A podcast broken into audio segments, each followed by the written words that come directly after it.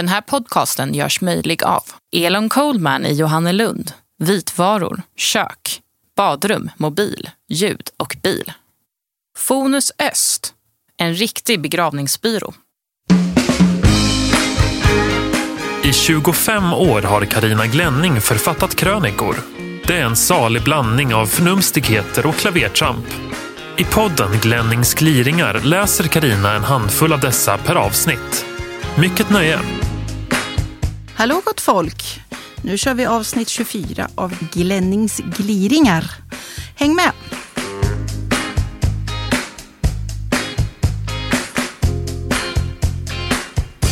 Yrken man borde ha satsat på. Coach. Det tycks vara en lukrativ marknad.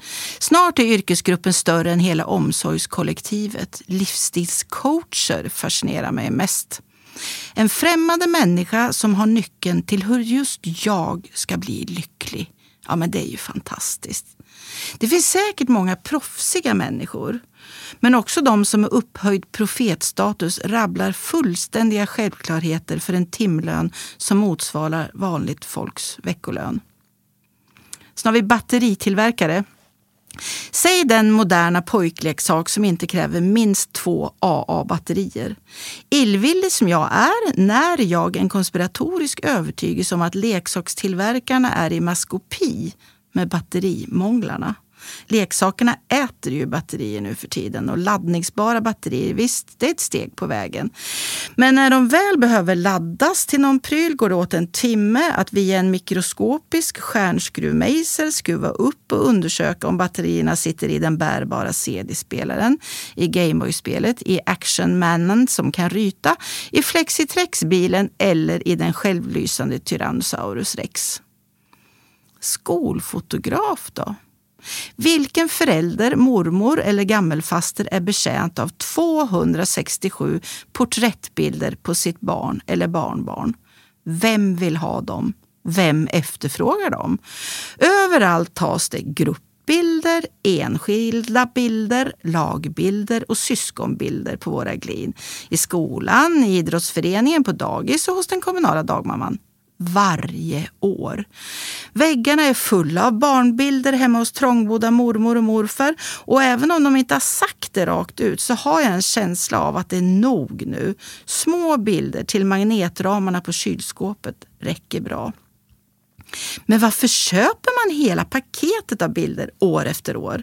Har det något med dåligt samvete att göra? Är man en kass mamma om man inte vill ha sitt barn i 50 papperskopior från varje årskurs? Eller handlar det om skolfotografernas sinnrika prissättning? Köp hela kittet för 469 kronor. Köp allting utom den stora bilden för 403 kronor. Köp bara en bild för 376 kronor. Ah!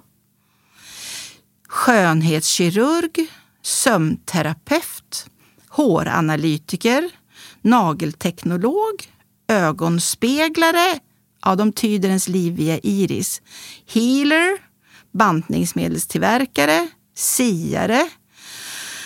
Ah, så länge människor inte är konstant lyckliga och det kommer ingen någonsin att vara eftersom livet inte är inrättat så, frodas det en övertro på att om just den detaljen i mitt liv förändras så kommer allt att kännas bättre. Bonförnuftiker tror jag dock inte alls på. Bondförnuft är alldeles för oflashigt, billigt, lättstavat, svenskt, enkelt, åtkomligt, odramatiskt för att någonsin bli en inkomstbringande profession. Så marinerar du din man Plötsligt har allt fallit på plats. Jag förstår min avoghet mot den tekniska revolutionen och annat som kallas positiv samhällsutveckling. Jag är en primitiv urtidsmänniska född i fel tidsålder. En reptilvarelse som i ett av naturens spratt placerats tusentals år för långt fram på tidsaxeln. Istället för att amma en fyra, fem ungar och hålla liv i grottelden i väntan på att gubben ska komma hem med en ångande buffel över axeln sitter jag och tramsar med dataprogram som Indesign, Photoshop och Newspilot. För mig finns ingen plats i vårt moderna samhälle. Det förstår jag efter en upptäcktsresa om lukt i cyberspace. Nu träder jag fram ur garderoben och erkänner. Jag är en luktoman. En nästan pinsamt luktstyrd individ. Jag har inte köpt ett enda klädesplagg i hela mitt liv utan att först lukta på det. Gör ett blindtest med mig och låt mig lukta på 20 personer jag träffar ofta och jag ska säga direkt vem som är vem. Jag pratar inte om parfym eller aftershave eller svett och dör. Jag pratar om kroppslukt. Människor ständigt indränkta med artificiella medel kan jag inte artbestämma. Luktsinnet hör till våra äldsta och viktigaste sinnen. Sinnrikt anpassade sig till en ny omgivning, ett faktum som gör det möjligt att sitta länge på toaletten. Eller att bo i skärblacka. Det signalerar fara, det luktar bränt, förhöjer våra måltider. Tungan kan bara uppfatta salt, surt, sött och beskt. Resten är luktupplevelser. Och luktsinnet hjälper oss att hitta en partner. Vissa kvinnors näsor är så känsliga för feromoner, det ämne som finns naturligt i manligt svett, att vi omedvetet använder luktsinnet när vi ska hitta en lämplig avelshanne. Men vad har jag för nytta av det? Jag har ingen lust att yngla av mig med ett tjog olika karar. Och även om jag hade det, hur skulle jag gång på gång lyckas hitta rätt feromoner i ett tidevarv indränkt av aftershave?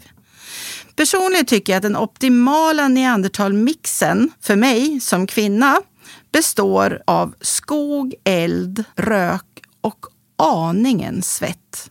För oss kvinnliga luktomaner har jag ett snabbrecept där det varken krävs dragig grotta eller slabbig buffelslakt för att sätta sprätt på den egna gubben. Och sig själv. Be honom snällt bära upp tunga kartonger med LP-skivor på loftet. Lite svett fick vi där. Föreslå att han ska dra igång eldningstunnan, alla kara gillar att elda, och sätt din gamla torra julgran i näven på honom. Där får du rök och skog. Tillagningstiden är ungefär en halvtimme. Vips så har din moderne man transformerats till välmarinerad grottkar. I ystra vårtider får man vara tacksam över att man inte är tik. De har 200 miljoner luktreceptorer mot våra 10 miljoner. Livets längsta och svåraste läxa. Ja, den är också den svåraste. Och fast det låter klyschigt och fast man hört det tusen gånger så är det den läxans innebörd man måste lära för att ta tillvara sin stund på jorden. Att leva i nuet. I skolan borde man tvingas upprepa den devisen som ett mantra likväl som multiplikationstabellen och de tyska prepositionerna.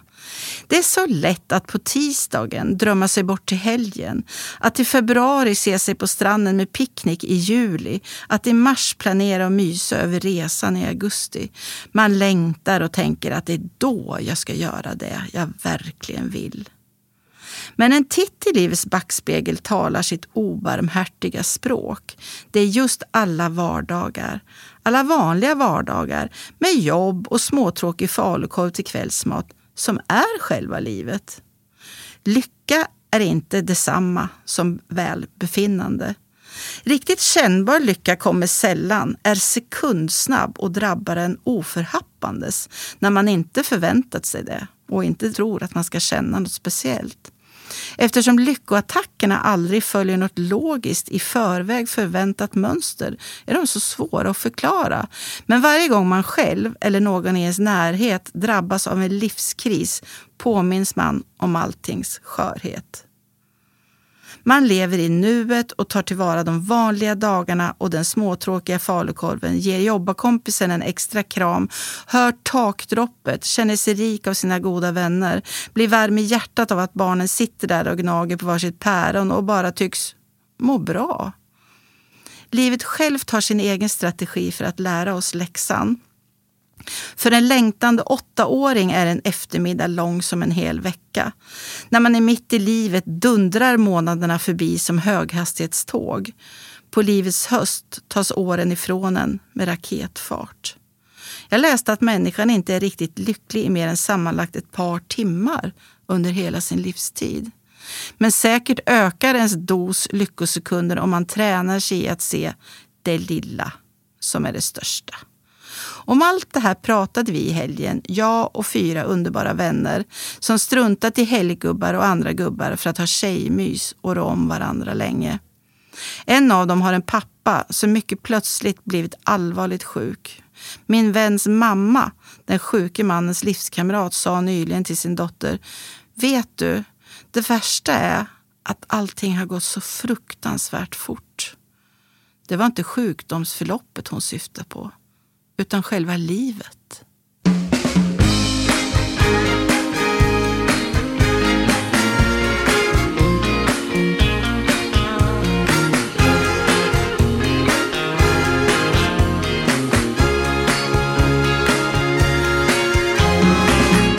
Stora tankar vid spisen tänker så lustigt när jag lagar mat. Och ibland leker jag en lek.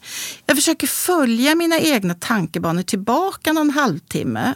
Och då kan jag konstatera att någon stor världsproblemlösare eller filosof, det blir jag aldrig. Jaha, nu kommer Astor och stryker sig på det där speciella jag vill ha matsättet. Varsågod, din mjau lax är serverad. Jaså, det passar inte. Bortskämda kattskrälle. Tänk på katterna i Afrika, Astor. Jag ställer upp matskålen på köksbordet. Stulen mat kanske är godare. Nu ska vi se, köttet är färdigmarinerat. Var är grillpinnarna? Jo, i kastrullskåpet. Hoppsan, där rann en silverfisk iväg. Verkar vara en andefattig tillvaro, silverfiskens. Alltid syns de ensam och när de dör blir det inte ens en kropp kvar, bara någon liten genomskinlig fnul. Fast vad gör det? Det är synd om silverfiskarna. Och människorna. Mest synd är det om Sveriges astronaut, den där Fuglesang. Hur orkar karn?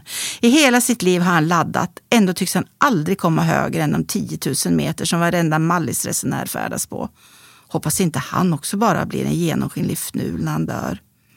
Jag fascineras av sån uthållighet. Som om jag skulle gå till korren ett helt liv, skriva 785 kröniken men aldrig någonsin få in en i tidningen. Jag undrar om det är äckligt med silverfiskar? Äh, det pjoskas sådant. Som med kvällspressens stort uppslagna artiklar om det utbredda krogsnusket. Förmodligen skulle varenda normalt hemmakök klassas som otjänligt om hälsovårdskontoret kom på oanmäld visit. Silverfisk. Ah, vi borde äta mer fisk, jag och barnen. Jag måste skärpa mig där. Synd att inte silverfisk är aningen större. Eftersom de trivs i kastrullskåpet kunde man plocka ner dem direkt i stekpannan och sen bara fräsa på. Billig snabbmat. Kniv fram. Varför blir det så smuligt i besticklådan? Det är ju rena grejer man lägger ner där. Forskar någon om det? De här nya hotdoggen med mild chorizo-smak är ju faktiskt helt okej. Okay. Oj, tomatplantorna där ute ser ledsna ut. Jag måste nog vattna igen. Var tusan håller ungarna hus? Oj, vad jag borde raka benen snart. Om det nu blir någon sommar i år. Jag tar köttbullar istället för körsbärstomater på ungarnas grillspett. Mums. Du är bra mamma Skan. Rejält fruntimmer. Oj, nu måste jag gå och pinka. Jag snubblar över Astor som sitter mitt på köksgolvet och tvättar sig. Tvättar sig? Kattmatskålen på köksbordet är tom. Ha! Ingen stor tänkare, men definitivt smartare än min bonkatt. Alltid något. Äntligen är jag diagnostiserad. Jag har blivit artbestämd. Det känns skönt efter år av obeskrivlig vånda och en kompakt känsla av utanförskap. Listan på udda beteenden kan göras lång. Jag orkar inte ägna tre minuter åt att ögna igenom det orange ppm-kuvertet, men gärna tre timmar åt att klyva ved. Jag älskar att gå ut i skogen och hämta hem delikatesser som svamp, medan frukten på mina odlade äppelträd ruttnar bort. Helggubben säger ofta lite syrligt, värst vad du har klätt upp dig när han kommer hem till mig. Hemma på vischan struntar jag blankt i hur jag ser ut. Han är ironisk. Här ska kläderna värma, vara sköna och viktigast slitstarka. Det brukar betyda jeansshorts och en stor flanellskjorta. Ibland reda, men oftast inte. Jag är fientligt inställd till all ny teknik. Den vill mig ont. Digitalboxen står där och hånler mot mig, det oberäkneliga lilla stycket. Förr kunde jag ha dålig bild, men jag hade i alla fall bild. Nu möts jag allt oftare av ingen signal. vilket får forna tiders myrornas krigbild att framstå som rena high-tech-lyxen. Då hade jag ju åtminstone ljud. Men eftersom hjulen måste snurra är den väl inom kort dags att byta ut. Normal livslängd på tekniska prylar kan snart räknas i veckor. När jag arbetar så arbetar jag. Tills svetten lackar, kroppen verkar och barnen ylar av hunger. När jag slöar så slöar jag, ibland dagar i sträck och då ställer jag inte ens in kaffemuggen i diskmaskinen. Absolut ingenting gör mig så harmonisk som levande eld utomhus. Om det så krävs dubbla raggsockor, ylletröja och dunjacka så sitter jag kvälls och nattetid kvar framför en eldstad i trädgården och stoppar in pinne efter pinne, långt in på hösten. Ni hör själva. Varelser som jag passar inte in i ett urbant högteknologiskt samhälle. Men nu har dimmorna skingrats. Jag läser att forskare funnit att neandertalmänniskan inte alls stod ut för 30 000 år sedan. De fanns i själva verket kvar i södra Spanien för 24 000 år sedan. Slutsatsen blir att åtminstone en grupp neandertalare lyckades överleva konkurrensen från de moderna människorna trots deras relativt primitiva livsstil. Vissa exemplar begav sig av från Spanien och började strosa iväg på egen hand. Just det. Finurligt har de sedan lyckats dupera sin omgivning till att ta dem för vanliga moderna människor. Jag måste nog slå forskarna en signal. Jag kanske kan tjäna en hacka som utställningsexemplar.